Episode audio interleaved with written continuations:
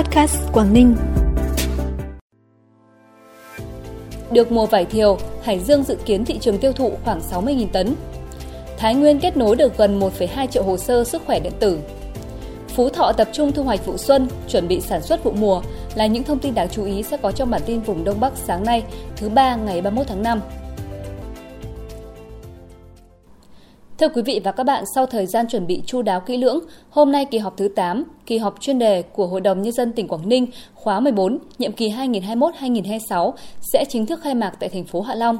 Kỳ họp lần này sẽ tập trung thảo luận các tờ trình và dự thảo nghị quyết liên quan đến việc giải trình về những tồn tại, hạn chế trong điều hành ngân sách, điều chỉnh phân bổ dự toán chi ngân sách cấp tỉnh, bổ sung cơ chế biện pháp điều hành ngân sách nhà nước năm 2022, sửa đổi bổ sung một số nội dung về thu phí bảo vệ môi trường đối với nước thải sinh hoạt trên địa bàn tỉnh, quy định phí thẩm định cấp, cấp lại, điều chỉnh giấy phép môi trường trên địa bàn tỉnh.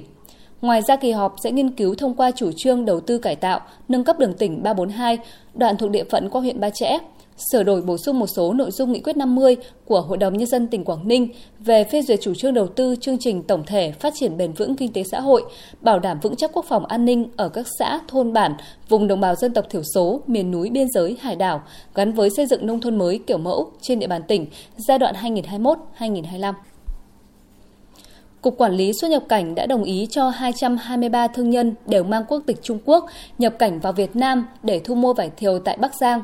Toàn bộ số thương nhân này sẽ được nhận thị thực tại cửa khẩu hữu nghị tỉnh Lạng Sơn với ký hiệu VR. Tính đến thời điểm này, đã có 326 thương nhân Trung Quốc được phép nhập cảnh vào Việt Nam và đến lục ngạn thu mua vải thiều. Vụ vải năm nay của tỉnh Bắc Giang dự báo tiếp tục được mùa, sản lượng ước đạt từ 160 đến 170 000 tấn. Do thời tiết lạnh kéo dài nên vải năm nay chín muộn hơn so với các năm hơn 10 ngày. Hiện trà vải sớm tại các xã Phúc Hòa, huyện Tân Yên và một số xã như Hồng Giang, Thanh Hải, Tân Mộc của huyện Lục Ngạn đang cho thu hoạch. Giá vải sớm dao động từ 20 đến hơn 30.000 đồng một kg, tùy theo chất lượng và mã sản phẩm. Dự báo trà vải chính vụ sẽ cho thu hoạch vào giữa tháng 6 đến ngày 25 tháng 7 tới. Tại tỉnh Hải Dương, vụ vải thiều năm nay dự kiến đạt tổng sản lượng trên 60.000 tấn, tăng 10% so với năm ngoái. Quả vải đạt chất lượng tốt, dự kiến được tiêu thụ mạnh thị trường trong nước và xuất khẩu. Hải Dương tiếp tục duy trì 41 vùng vải tiêu chuẩn Việt Gap với diện tích 500 ha và 11 vùng sản xuất theo tiêu chuẩn Global Gap với diện tích 110 ha. Ngoài ra, gần 6.000 ha vải áp dụng sản xuất theo quy trình Việt Gap và Gap cơ bản. Hải Dương dự kiến xuất khẩu khoảng 5.000 tấn vải đi các thị trường Nhật Bản, Mỹ, Úc, châu Âu, Singapore và Thái Lan. Triển khai hồ sơ sức khỏe điện tử, đến nay tỉnh Thái Nguyên đã thực hiện khởi tạo dữ liệu ban đầu cho hơn 1,3 triệu nhân khẩu trên địa bàn tỉnh. Theo đó, trên 298.000 hộ dân đã được khởi tạo trên hệ thống.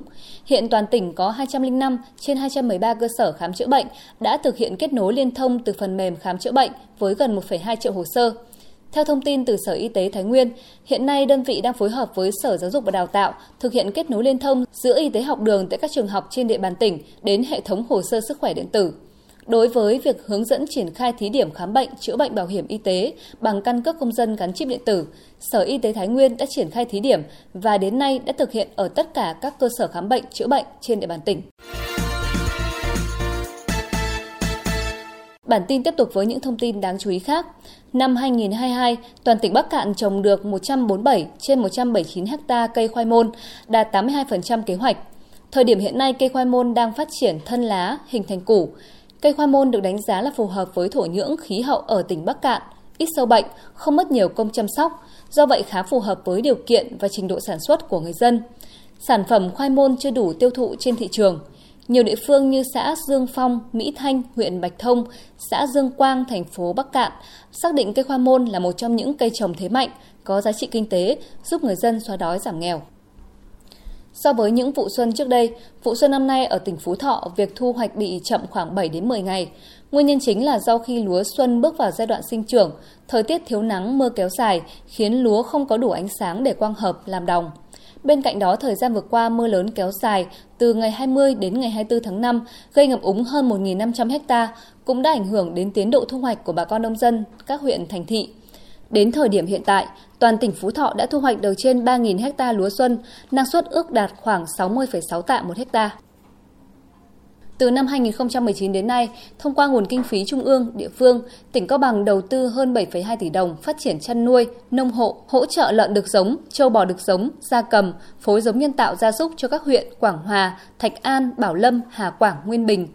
Việc hỗ trợ giống gia súc gia cầm kịp thời tạo điều kiện cho các địa phương nâng cao năng suất, chất lượng con giống, tăng thu nhập, đem lại hiệu quả trong chăn nuôi nông hộ, giúp cải tạo giống, phát triển chăn nuôi đại gia súc gia cầm theo hướng hàng hóa. Vụ xuân năm nay, nguồn nước ở các hồ chứa và đập trên sông suối trên địa bàn tỉnh Hà Giang cao hơn trung bình nhiều năm. Để đảm bảo tiêu thoát, an toàn công trình khi có mưa lũ xảy ra, Sở Nông nghiệp và Phát triển Nông thôn tỉnh Hà Giang đã xây dựng kế hoạch tháng cao điểm nạo vét kinh mương từ ngày 20 tháng 5 đến ngày 20 tháng 6. Đến nay, toàn tỉnh đã huy động được trên 2.000 ngày công lao động sửa chữa, nâng cấp 0,6 km kênh mương đã xuống cấp, nạo vét được trên 680 km kênh mương nội đồng, đào đắp được trên 430 km kênh đất. Phần cuối bản tin như thường lệ là thông tin thời tiết. Trung tâm Dự báo Khí tượng Thủy văn Quốc gia cho biết, trong ngày hôm nay khu vực phía Đông Bắc Bộ sẽ có mưa rào và rải rác có rông, cục bộ có mưa vừa mưa to. Riêng vùng núi có mưa vừa, mưa to, có nơi mưa rất to. Gió Đông Nam cấp 2, cấp 3. Trong mưa rông có khả năng xảy ra lốc, xét, mưa đá và gió giật mạnh. Nhiệt độ thấp nhất từ 24 đến 27 độ, nhiệt độ cao nhất từ 30 đến 33 độ, có nơi trên 33 độ. Trân trọng cảm ơn quý vị và các bạn đã dành thời gian quan tâm bản tin. Xin kính chào và hẹn gặp lại.